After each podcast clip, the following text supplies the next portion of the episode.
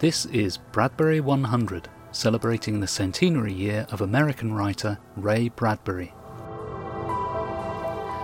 I'm Phil Nichols of bradburymedia.co.uk. Each week on the podcast, we look at some aspect of Bradbury's life and work and interview someone who is inspired by Ray.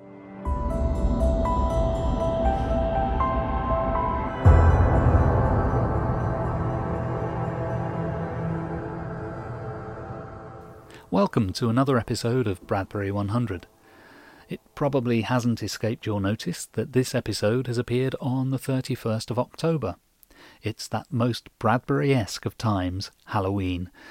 So I thought I should have a guest who is best known for scaring the wits out of people. He's been called the King of Horror. It's the Emmy winning actor Bill Oberst Jr. But Bill isn't actually here for the scares. He's here because he actually plays the part of Ray Bradbury on stage in a more or less one man show. Well, now, October is without doubt the one month most closely associated with Ray Bradbury. He has at least three books connected to it The October Country, Something Wicked This Way Comes, and The Halloween Tree. His introductory passage to the October country best sums up his thoughts on the month. This is how it goes The October country. That country where it is always turning late in the year. That country where the hills are fog and the rivers are mist. Where noons go quickly, dusks and twilights linger, and midnights stay. That country composed in the main of cellars, sub-cellars, coal bins, closets, attics, and pantries faced away from the sun. That country whose people are autumn people, thinking only autumn thoughts. Whose people passing at night on the empty walks sound like rain. I love the progression there, from the description of the nature of the country itself, hills and rivers and fog, blending with the atmosphere of the season, to the human geography of dark and shut in places, and then to the people themselves, the autumn people thinking autumn thoughts. In the opening of Something Wicked This Way Comes, Bradbury takes a different approach, writing his introduction through the sensibility of a 12 year old mind, and almost like it was written by Mark Twain. This is how Something Wicked begins. First of all, it was October, a rare month for boys. Not that all months aren't rare, but there be good and bad, as the pirates say. Take September, a bad month. School begins. Consider August, a good month. School hasn't begun yet. July, well, July's really fine. There's no chance in the world for school. June, no doubting it, June's best of all, for the school doors spring wide and September's a billion years away. But you take October now. School's been on a month, and you're riding easier in the rains, jogging along. You got time to think of the garbage you'll dump on Old Man Prickett's porch, or the hairy ape costume you'll wear to the YMCA the last night of the month. And if it's around October 20th, and everything smoky smelling, and the sky orange and ash grey at twilight, it seems Halloween will never come in a fall of broomsticks and a soft flap of bed sheets around corners. But one strange, wild, dark, long year, Halloween came early. And speaking of Halloween, in the Halloween tree, Bradbury describes the onset of Halloween like this And it was the afternoon of Halloween, and all the houses shut against a cool wind, and the town full of cold sunlight. But suddenly the day was gone. Night came out from under each tree and spread. Now I just love that cold sunlight, sunlight which suddenly goes as darkness falls. And it's in the darkness and the shadows, of course, that we, well, Bradbury's protagonists, find horrors and fears to confront and overcome. Bradbury wrote other stories set in October and around Halloween, of course, and he wrote the occasional essay and reminiscence, including one called Tricks, Treats, Gangway, in which he recalls the Halloween of 1928 that's when he would have been about eight years old and still living in Waukegan, Illinois. My favourite part of that article is at the end of a busy Halloween night when young Ray says, Darn, 365 darn days until Halloween again. What if I die waiting? Why then, says his brother, you'll be Halloween. Dead people are Halloween. And so, on that grim note, I wish you the happiest of Halloweens.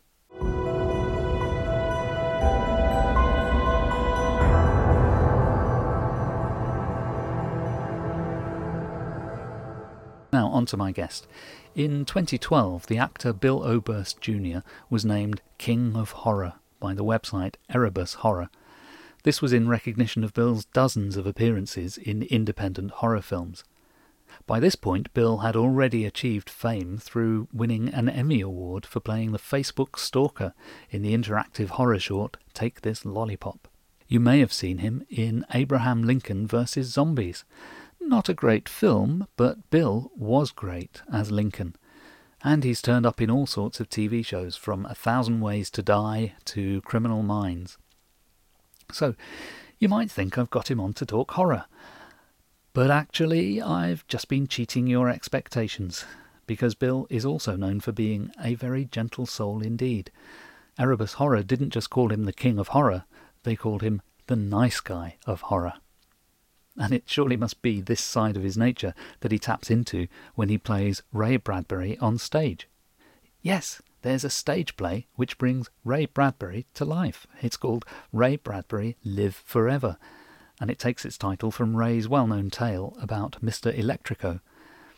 Well, it's also a play on words Ray Bradbury Live Forever, because watching the show is like watching Ray Bradbury live. Now, sadly, I haven't yet been able to see the show for real, but a year or so ago, Bill very kindly let me see his script. He'd taken great care to get his portrayal of Ray and his stories correct, and I found it to be a really, really great script. Unfortunately, the pandemic has stopped Bill from touring the show as widely as he intended, but I have no doubt at all that he will one day get it back on the road and in theatres. I was really pleased to be able to speak to Bill for the first time, so let's meet him now. Joining me today on Bradbury 100 is Bill Oberst Jr. Bill is an Emmy winning actor with a particular reputation for horror and the macabre. You may have seen him in any number of film roles and in TV shows such as Criminal Minds. And if you are very lucky, you may have seen him on stage playing the role of Ray Bradbury. Bill, welcome to Bradbury 100. Phil, thank you so much. And may I say, as a Bradbury fan, that it's a real thrill to talk to you because your scholarship has been very important to me in discovering uh, aspects of Bradbury's work that I never would have without you. So thank you. Wow, thank you very much. Bill, can you first of all tell us something about your stage show inspired by Ray Bradbury? I haven't seen it, but I, you did very kindly let me read the script at one point and I'm really anxious to see it. But tell us what people can expect. Not only did you read the script, but you assured me that it was somewhat okay, uh, along with Jonathan Eller, who was my script advisor. Ray Bradbury Live Forever is an attempt to honor Ray by presenting his words on stage, both his spoken words and some of his written works, done in uh, some semblance of his character as if he were actually speaking to you. And it's authorized by the estate, licensed through Don Congdon Associates. It's a labor of love and is the result of three and a half years of work and 19 drafts. I still don't know if it comes anywhere close to capturing the, the magic of Bradbury, but I guess if any fan did their tribute to Ray, it would be different, and uh, mine is poured through my own experience with Ray, which was he was a savior to me. He saved my life. Uh, discovering Ray opened up a world of misfits, and I always felt like a monster and a misfit growing up. And I guess maybe all children do, but God, Ray certainly tapped into that because you knew instinctively, just reading his stories, you knew that he understood he understood what it's like to be a wandering alien and a misfit in this world. And he showed me that there were lots of misfits. He showed me that he himself was a misfit and what a person could do by embracing that instead of running from it. So all of that is wound up into the show. We start with a poem and we end with a poem. And I think that's fitting because as I've grown older in my Ray fandom, I find that viewing life through a poetic lens is a through line through his work. You know, everything that he did, he's always looking for the metaphor. And metaphors have become more important to me as I've grown older. So, yeah, that's the stage show. And it's taken a long time. And, but I'm so, so glad that I did it and that we're trying to continue it. You know, I, I asked actors in LA who knew Ray and who really looked like Ray a couple of them. I said, you know, you should play Ray. Somebody should do Ray on stage. And nobody ever did it. I just thought, you know, I'll try it. I'll try. I'm the least likely person in the world to play Ray Bradbury, but I'll give it a go. Uh, and I'm I'm glad that I did. I just try to surrender to his spirit and hope that something of his memory makes people view it kindly and makes them forgive my shortcomings and look toward him. And you mentioned his poetry, and I think you said that the show ends with poetry. Yes. Which poem does it end with, if that's not a spoiler? No, we begin with remembrance, and we end with if only we had taller been. Those are the two poems that make me cry. Yeah. Every time I do them. And oh, Phil, there is a uh, composer in Florida. His name is Brian Lee. Wonderful, very Disney inspired and has had connections with Disney throughout his life. So he did the music for the show. There's a custom soundtrack, and his music for "If Only We Had Taller Been" is so, it's so beautiful. It just elevates and ends the show on this perfect note. Both Brian and I are a fan of the early Epcot Center of the early 80s in Walt Disney World for which Ray developed the Spaceship Earth attraction, the storyline there. So it it feels really, really good to have worked on the project with someone who loves Ray and loves what Ray loved. It makes it all of a piece. That poem, people stand and cheer, and people afterwards come up and cry. And none of us, this, that's the magic of Ray. You listen to the words and they have a magical effect on you and you don't always understand. People have come up afterwards and said i don't remember all of the words you said at the end but they made me cry. And i think well it's beautiful. That's that's sort of the essence of magic. You might not remember all the parts of the trick but you damn sure remember the effect of it. Perhaps the other thing to say about the stage show it's pretty much a one-man show. Would that be a, an accurate description yeah, it's a solo portrayal. Um, we do have the character of Ray's wife Maggie appearing briefly, but very importantly, and uh, they do a little romantic dance to beautiful Ohio, and that leads us into the core of the show and the heart of the show, which is a, a long selection from Something Wicked. You mentioned beautiful Ohio is, is yes. part of the show. I imagine that's out of copyright now, is it?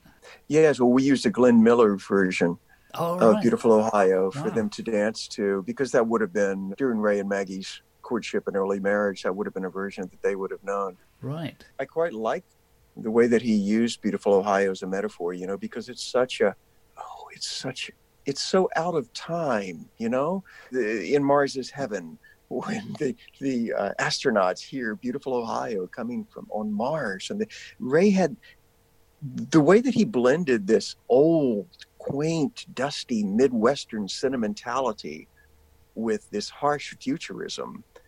That's oh, it's just so it's so beautiful. So that moment with Maggie where they dance on stage to Beautiful Ohio is followed immediately by the harshness of another piece. You know, it, it comes right out of it. That's. Do you think that's part of Ray's magic? Is that that marriage of something very quaint with something very strange? Oh, definitely. Yeah, there's a contrast there, isn't there? And, and sometimes a jarring effect of those two things. Yeah, absolutely.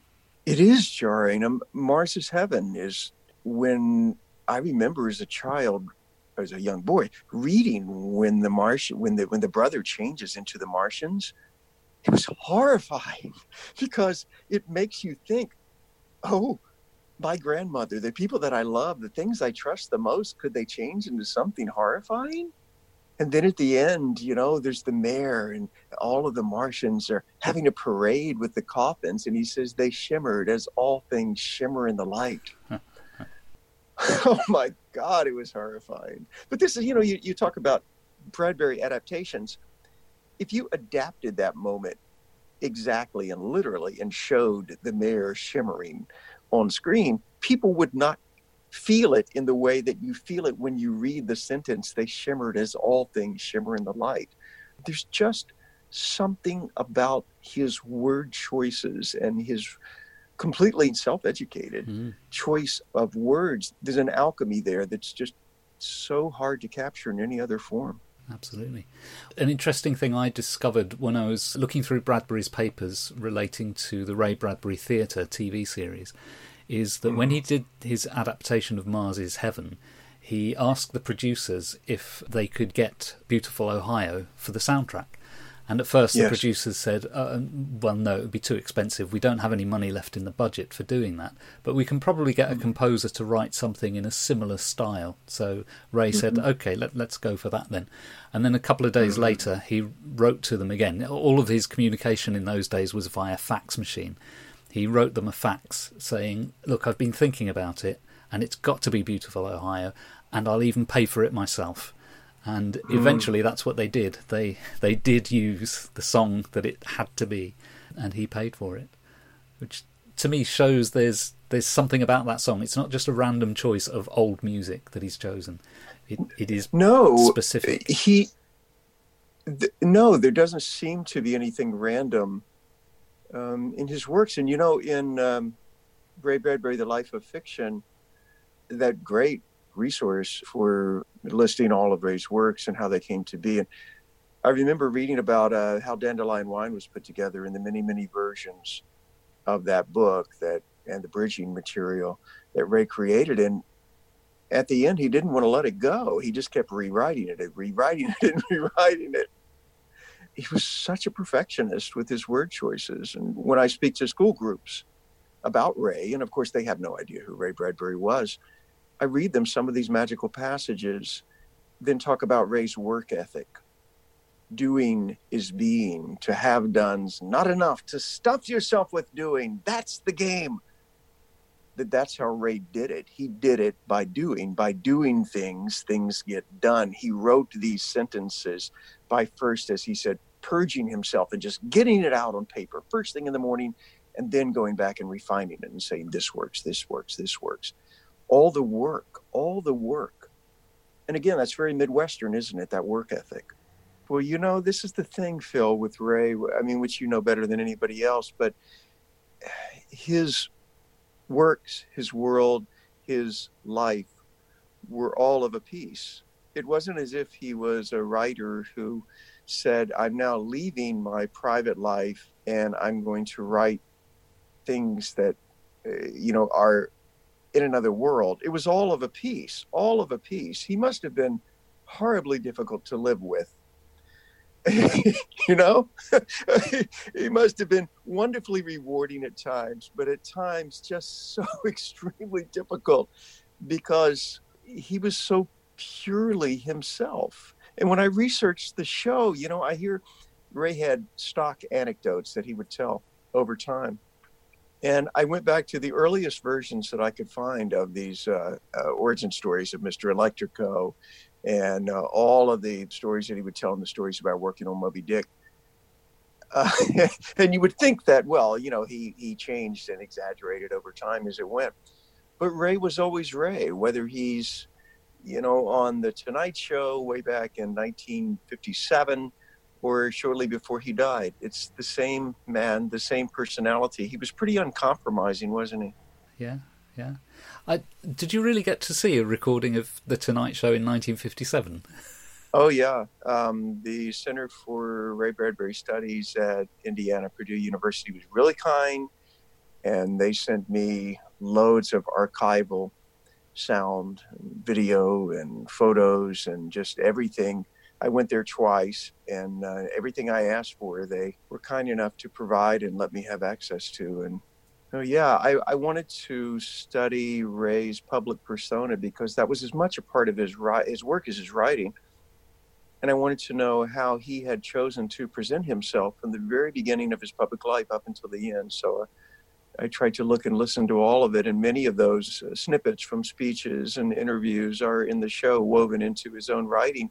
And the cool thing is, they fit. It's not as if you have to take something from a speech and then figure out, well, how am I going to bridge this into a selection from something wicked? It's all of a piece. That's to me, that's the beautiful thing about him. Yeah, yeah. I gather that Ray isn't the first historical figure you've portrayed. I've read that you've been JFK, Mark Twain, Abraham Lincoln, Jesus of Nazareth. Is there any particular challenge in playing famous people as opposed to just fictional characters? Oh, yes. Oh, yes. Uh, you're not them.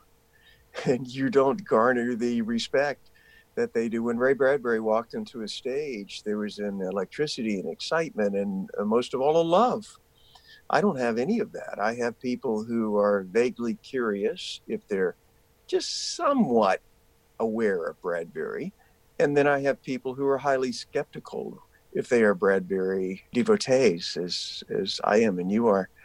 So you have a lot of proving to do. The same was true, certainly, for Kennedy and even for Mark Twain. You know, you have people who have their mental images of these people. So it's difficult, but what I love to do, uh, speaking of boiling down to the essence, you know, my mental image is taking a bone and boiling it, boiling it, boiling it until you've made a good stock.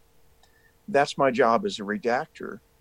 All of these portrayals are done in people's own words, and my job as a redactor is to take all of their words, boil them, boil them, boil them. For the Bradbury show, we had 19 versions of the script before we got an approved version, and keep boiling until all of the steam has burned off and all the fat is gone and you're left with the good heavy stock. I wonder sometime if we even know in our own lives when you're gone and when I'm gone, what mattered about us, Phil? You know, I wonder if we can tell or if it will be left for someone in the future who loved us and who cares enough about us to look at all the things that we said and left behind and they can figure out what we meant. I don't know if we can when you're portraying Ray or, or any character, is there? A... That's a nice tune.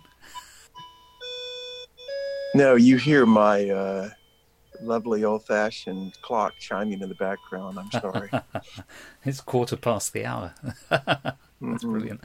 Um, when you're portraying a character, or when you're beginning to portray a character, you don't necessarily have that essence. What do you grab hold of first no. in the character? Is it the words? Is it the the physicality? Always the words. Always the words. I I am a words person. I uh, encountered Ray solely through words. I never saw him, and it was many years after I began reading him uh, because I grew up in the age before instant access to things and it was many years before i even saw a tape of him speaking or heard his voice so so always the words. This is certainly true for Jesus of Nazareth. Any uh, indication of what he looked like or sounded like is purely hypothetical. Somewhat true for Twain. Uh, true even for a figure like Kennedy, uh, who I experienced mostly through the words. So, yes, the words. But, but then you have this volume of words, this voluminous material, and it always seems incredibly daunting as if I can't do this. This is not possible and I'm just grasping and grasping and grasping. And especially in the case of Ray, I remember talking to John Eller initially and said, John, I love so many pieces, but I can really only have three major stories here because my uh, uh, negotiations with the estate limited me in the word count that I can use. And so I need to pick three stories. Uh, John said, What do you love? And I said, I love all of them. And he said, What do you love the most? What are your favorite children? And that's how we started the process. And John had his favorite children, and I had mine, and we met on two of them. But both of us had to discard one of our favorite children to, uh, you know, to come to an agreement about what was going to be in the show. So that's a long way gosh, all my answers are long, but that's my long answer to your question. Always the words. The physicality is just that's that's just cream. You you you you know you try to get somewhat close, but you you you're weaving a spell as a magician, and your tricks are the words. I think Ray said once that uh, I have a tape of him speaking to Don Congdon. It was for a biography that never came about and Congdon says, you know, people speak of you as a legend and the greatest living scientist. And Ray just cuts him off. He says, no, no. He said, I would, like people to think of me as their favorite magician. Hmm? magician with words. And that that's the way I think of him. Oh, that's great. That's great. Some years ago, I heard an interview with Ray where he was talking about theatre and radio. And he said that theatre is a form of radio drama because when mm-hmm. you're sitting in the audience, you're so far from the stage, you can't really see the faces. Now, this is coming from a man who was very short sighted, uh, as I am, so I, I, sort of share that uh, that idea.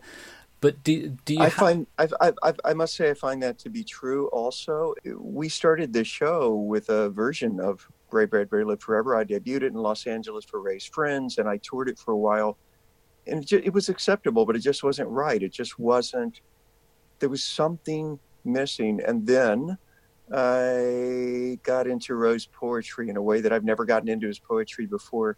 I got a copy of When Elephants in the Dooryard Last Bloomed uh, from Amazon, and I started getting into his poetry. And now, the the latest version of the show, which I'm really comfortable with, and I performed a couple of times before COVID hit, it opens with Ray simply walking out on stage and there's a bicycle behind him and he does a poem to the audience and there's nothing going on visually. The lights are very low so really there's nothing but ray his voice the words and your ears. And the, the poem is remembrance and it it weaves the proper spell to begin and this is the um, this is the poem where he goes back to Waukegan and climbs a tree that he climbed as a child. Is that is that the one? It is the one, and I can hardly think of it without crying. I certainly can't deliver it without crying. Um, it's deeply emotional to me, as I know it was to Ray, and I can tell you that speaking it to a group of people, it's so universal, Phil, because everybody has that those childhood regrets and longings and yearnings and the wonder of uh, what if I could talk to myself.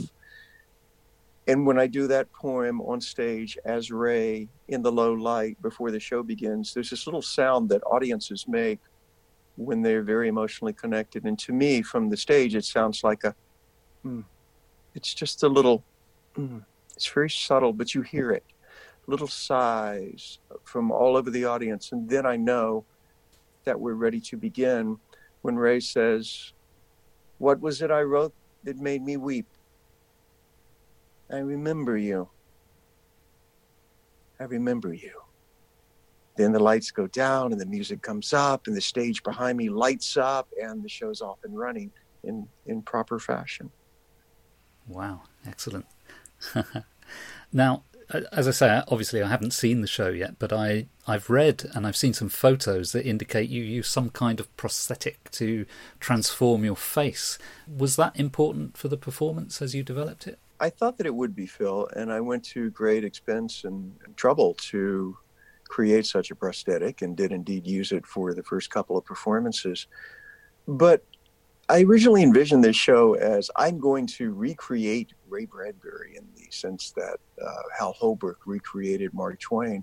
And then I realized that such a thing was A, not possible, and B, not really respectful to Ray, because Ray was so large a personality, a public figure, and so large a soul that I don't really want to intrude on him. If this makes any sense at all. And I'm thinking it out as I'm saying it because I constantly think, why don't I really want to use the prosthetic anymore? It's because I want to be seen as paying tribute to Ray. And so the performances that I've done without the prosthetic, I quite like more, but I feel much freer because I don't feel the responsibility of trying to recreate Ray Bradbury. It's as if I'm saying to the audience, let's together celebrate this man's ideas. And then I feel that there's more room for Ray's spirit to inhabit the words in the show without my trying to take up all the space myself. So it's become more of a fanboy show. Certainly, I try to approximate Ray's voice and capture his motions and give a hint of his look. But the audience is in on the joke in a way that they weren't in on the joke with Hal Holbrook as Mark Twain, which was billed as an amazing recreation. Yeah, the show that I'm doing is a celebration of Ray through his ideas. And of course, you wrote the show as well as performing in it. Did you use any particular factual books or biographies in constructing Ray? I redacted it and I make the distinction because it's all Ray's words. I have chopped them up into little pieces, much in the same way that the Beatles producer George Martin did when they produced Sgt. Pepper. He chopped up little pieces of tape and just threw them on the desk and then stitched them together in different forms. And so I've redacted Ray, but I list Ray as the writer of the show because all the words are his. I've just bridged and moved around. Uh, besides his actual words, I read biographies and found Jon Eller's biographies and uh, Sam Weller's biographies to be very helpful, but mostly it was Ray's own words. And in particular, uh, Ray's speeches from the 1970s when he was sort of at the height of his power, you know. And he would give speeches to libraries and to scientific symposiums. Those were very, very instructive to me because the same themes kept coming up over and over and over again. They were very helpful. I, I remember hearing Garrison Keillor say about Mark Twain. Keillor said he lived a fascinating life full of wild adventures, but in the end, his own writing is more interesting than his biography. And I find that to be true about Ray. It's he is more interesting than anything anybody could write about him. Yeah, yeah. Um, and you mentioned earlier, I think uh, you said three stories made the, the main narrative parts of the play. Which stories did you use? The Sound of Thunder represents the short stories. Something Wicked is the centerpiece of the show, and then we finish up uh, with Million Year Picnic from Martian Chronicles. Uh, and I, I, I may yet change out a sound of thunder and instead put in the Veldt because it so relates to technology. But that's the current lineup. Yeah, yeah. And and how do you represent Sound of Thunder on stage? Is it just words, or is there uh, sort of lighting effects and or projection or anything like that? for the whole piece, we have a, a, large screen behind me with rear screen projections running the entire time. So essentially, I'm performing to a 90 minute movie, uh, which keeps me on pat. I can't linger. I have to keep moving. And uh, but so yeah, we have some uh, graphics and uh, you know, but we never show sort of the dinosaur or anything like that because it's all words. A lot of it is Ray jumping around the stage using a chair to represent the dinosaur and looking up as if he sees the dinosaur and all that sort of thing. But then again, I heard these Don Congdon interviews with Ray, which were amazing because they're done in his home and the, Ray's very relaxed. But Ray's talking about a theater company that was doing um, the Irish piece in which the driver gives up alcohol and he becomes a, a very frightening driver. Ray talked about a theater company that was doing a production of that and he was watching them and they said, well, we'll have an actual car on stage. And then that became too cost prohibitive. And they thought, well, we'll just have the front of the car or, you know, we'll have a projection of the car and the, and, and so Ray, Ray, Ray, he said, he said, I walked up on stage and I took two chairs and I put them down and I said, there, there's your damn car. Sit in the car, put out your hands like this. There's the steering wheel. And now there you are. Now do the story. And, and that was it and that's the way they presented it two guys sitting in chairs so my show is similarly minimalist including a, a sound of thunder tell me something about your own background in bradbury can you remember the first bradbury that you ever read i'll never forget it i was a very lonely misfit child i grew up in a rural area south carolina in the usa i used to go on long walks in the woods uh, I was always a reader, but I never heard of Bradbury because you know all we had back then. I, we had Famous Monsters magazine. We had uh, paperback racks at the bookstore. You know, my world was pretty small. And, and I was walking through the woods one day, and this thing glittered in the sun. It caught the sun, and I looked down, and it was the golden cover of S's for Space. Somebody had dropped this dog eared copy of a paperback out there in the woods. And there was this man in glasses looking up incredibly hopefully and looking up past me up to the sky and it made my eyes go up and said what who is this guy? What is he looking at? What is a ray bradbury? And uh, you know it said something like tales of imagination from the master of imagination. Uh, the world's greatest living science fiction writer and i took it home. I probably read it before i even got home knowing me. I would have sat in the woods and read it. But I remember the first piece that I read was Pillar of Fire, and it arrested me. The angst of this character fit my young angst so well. And when I got to the last part where William Lantry is saying, you know, I am Edgar Allan Poe, I am all that is left, you know, that I call it the hymn to Halloween, I cried. It was like 13 or 14. But I'm reading these words and I'm crying. I didn't even know why I was crying. Now I do. But it wormed its way into my heart. I devoured the rest of the book and I made my mother take me to the drugstore. And they didn't have any other Bradbury, but I asked the woman, Can you get some more of these books? And she did. And uh, I read everything that I could from Ray after that. But that was my first exposure to him, and that's why I did Pillar of Fire as the first Bradbury piece I did. And even now, when I do Ray Bradbury Live Forever on stage, I have that book in my hand as the representative book which Ray reads from because that's my boyhood Bradbury, and it's very dear to me. It's interesting that that book was um, originally conceived, along with R is for Rocket, as being primarily for younger readers, not little children, but you know, sort of what today we would call young adult fiction and it worked. The cover design, the and I've never been able to find out the name of that artist, but it's a beautiful design and it perfectly appealed to um, 13, 14 year old boys and girls of my age group. And I, you know, Phil, it wasn't until years later, after I'd read all of that series of paperbacks, when I looked in the front and saw when the stories were actually published, I was amazed. I thought, oh my goodness, you know, it's 1974 and this story was published in 1948. I had no idea that they were collections of older stories because Ray seemed so contemporary. Yeah, absolutely. Clearly, Pillar of Fire still means a lot to you today, but uh, if you could only have one Bradbury item in your life, if you were only allowed to have one, what, what would you choose now? I think of the stories of Ray Bradbury, the book with the red cover, but I think I have to go with something wicked because it speaks so to my soul. It deals with death, which is my favorite part of Ray. I love the way he faced head on the fact that we're not going to be here forever. I love that Mr. Dark offers us what we most secretly want. And if he catches us at the right time, we just might take it. I love everything about Something Wicked.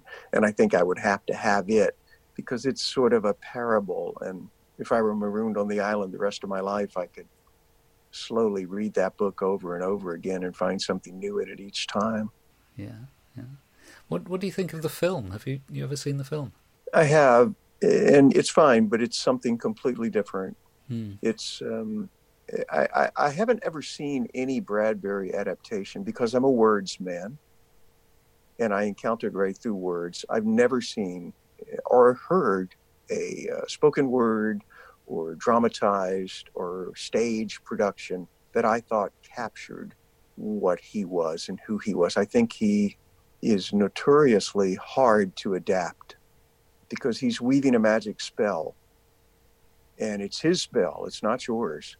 I'm speaking as if you know you were a film producer or an or a writer or a screenplay, or I'm going to adapt a Ray Bradbury story. I know from doing the show that it's hellishly hard to to adapt his works to any other medium. So I, I know he did his own plays, you know, and I I compare the stage version of Pillar of Fire to the book the novella, and it's the novella is far superior in my mind because it's the purest exploration of the form. I guess what I'm trying to say is yes, I've seen all the films and the adaptations of Ray's work, but I don't think that any of them are as beautiful and as powerful as the works themselves. What do you think? I mean, because this has been your area of study. What's your opinion?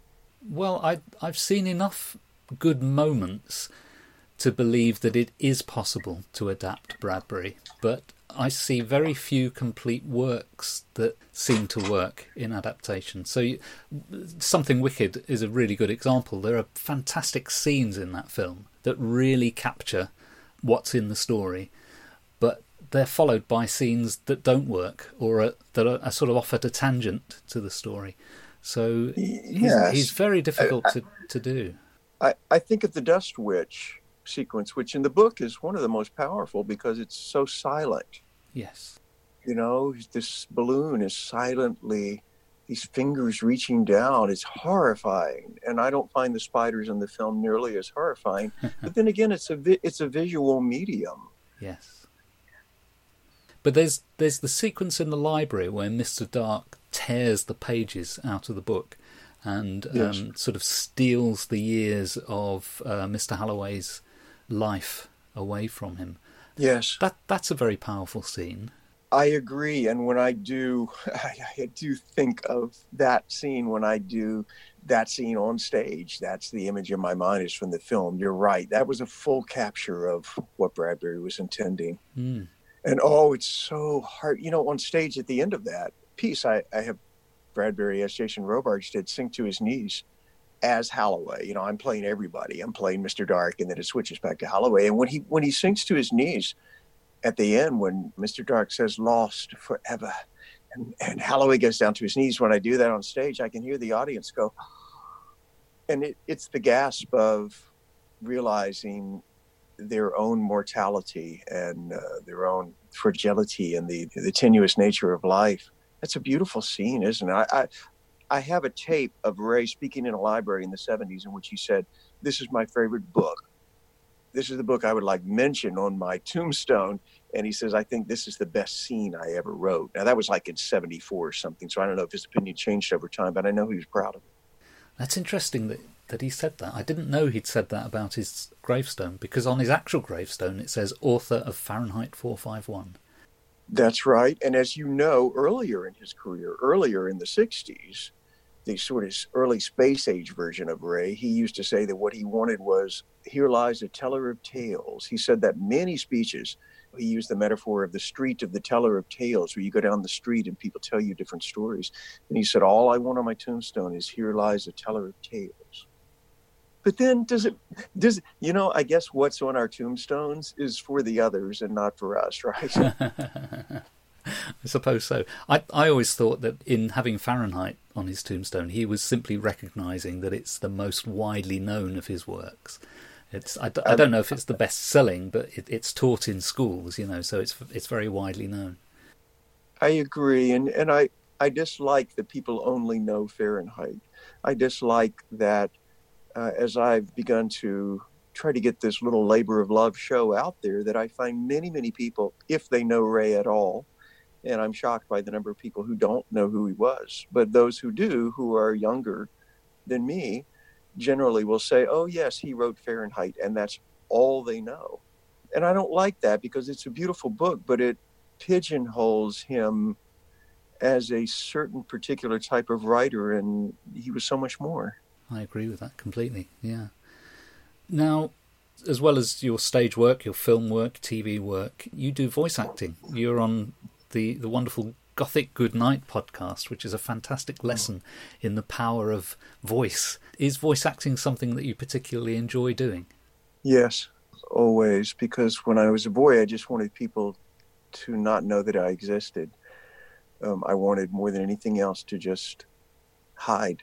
And so people wouldn't see me. And so the very first job that I had was a radio station, and I did radio all through college and um, was able to be secure with only having my voice heard without being seen.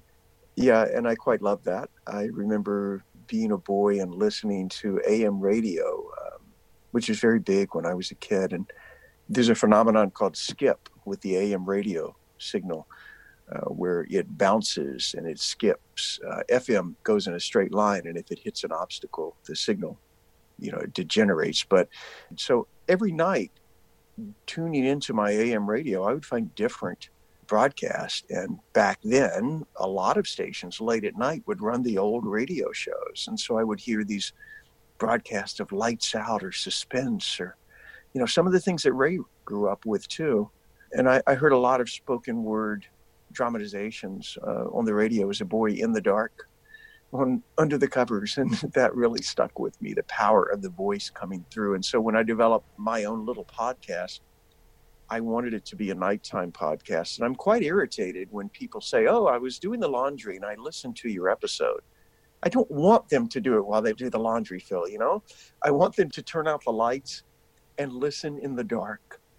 The, the human voice in the dark is very, very powerful to me. And in, in the Bradbury stage show, there are moments where the lights are so dim that you can barely make out what's on stage. And that's to me, those are the most powerful moments. One of the things I like about Gothic Good Night is it's incredibly intimate because it's mm. just you and, and the listener and, and it feels very close mic'd the way you perform it. I don't know whether you are physically close to the mic, but it really feels intimate in that way. And yet the stories, of course, quite often are are horror stories. So there's a strange blend there of, of the intimate and the distancing effect of, of horror stories. But it's very powerful.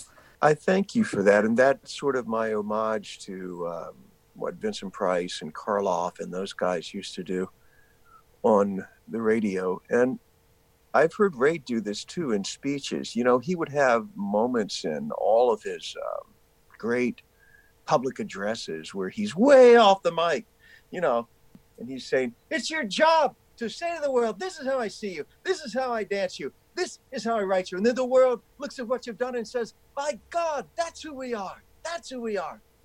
But then there are also times when he's very, very close to the mic and he's telling people there's, in fact, I, I opened the show right after that poem with words from one of these very intimate moments he's speaking to a group of scientists at a symposium, and gets, he's introduced, and the applause dies down, and it's very quiet.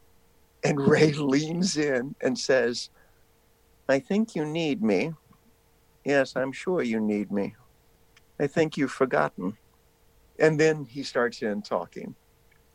But it's very arresting because he doesn't just boom go off. So I, I, I love those sort of voice levels. I love the human voice if I were blind, I could be okay. So long as I could hear people's voices, the world would still be very broad.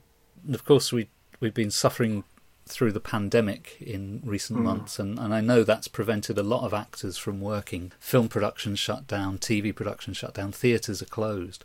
Are things beginning to look up um, for you now as an actor? They are. Uh, there's productions that are beginning again. Uh, stage production in my estimation, won't be back until we have a vaccine. The uh, Bradbury shows that I had for the tour for the remainder of 2020 all canceled, and rightly so.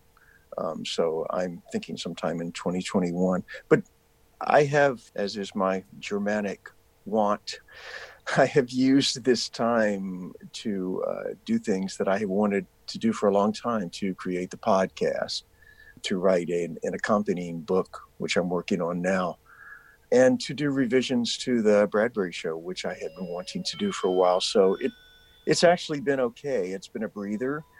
Um, I mean, I know it's been a horrifying event for the world, and it, it's been jarring, but it's been it's been a refreshing breather in an odd way. How about for you? Yeah, I agree with that last sentiment. It, there, there's there is something refreshing about putting everyday life on hold and uh, having a bit of time to think about things. But it, it's if it goes on forever, it it becomes a bit irritating. Agreed. Finally, Bill, if listeners would like to find out more about your work, where would be a good place for them to look? Well, if anyone is interested in communicating with me online, um, if you just Google my name, Bill Oberst Jr., you'll get a website and Twitter and Facebook and all of those things. The Bradbury Show itself is at Ray Bradbury Live Forever com, and uh, we're on hiatus now, but we're actively booking shows for next year. I like to hear from people, and um, yeah, if people have any thoughts on, uh, um, particularly on Ray, favorite works of his, or um, I like to talk ideas, particularly the ideas of Bradbury. I answer all my mail, and uh, I, I, I enjoy hearing from people. That's great. Thank you, Bill, for joining me today. No, thank you, Phil.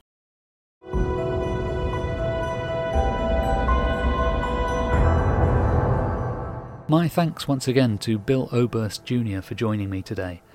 In the show notes on bradburymedia.co.uk, I'll post links to Bill's many activities, including his own podcast, Gothic Good Night, which, by the way, is just made for Halloween listening.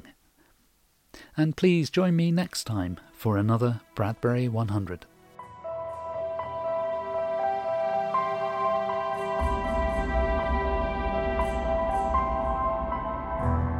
Bradbury 100 is presented and produced by Phil Nichols in collaboration with the Centre for Ray Bradbury Studies.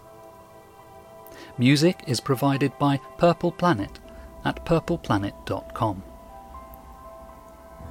Please subscribe to the podcast using your podcast app. You can find us on Stitcher, iTunes, Spotify, TuneIn, SoundCloud, and all good podcast places.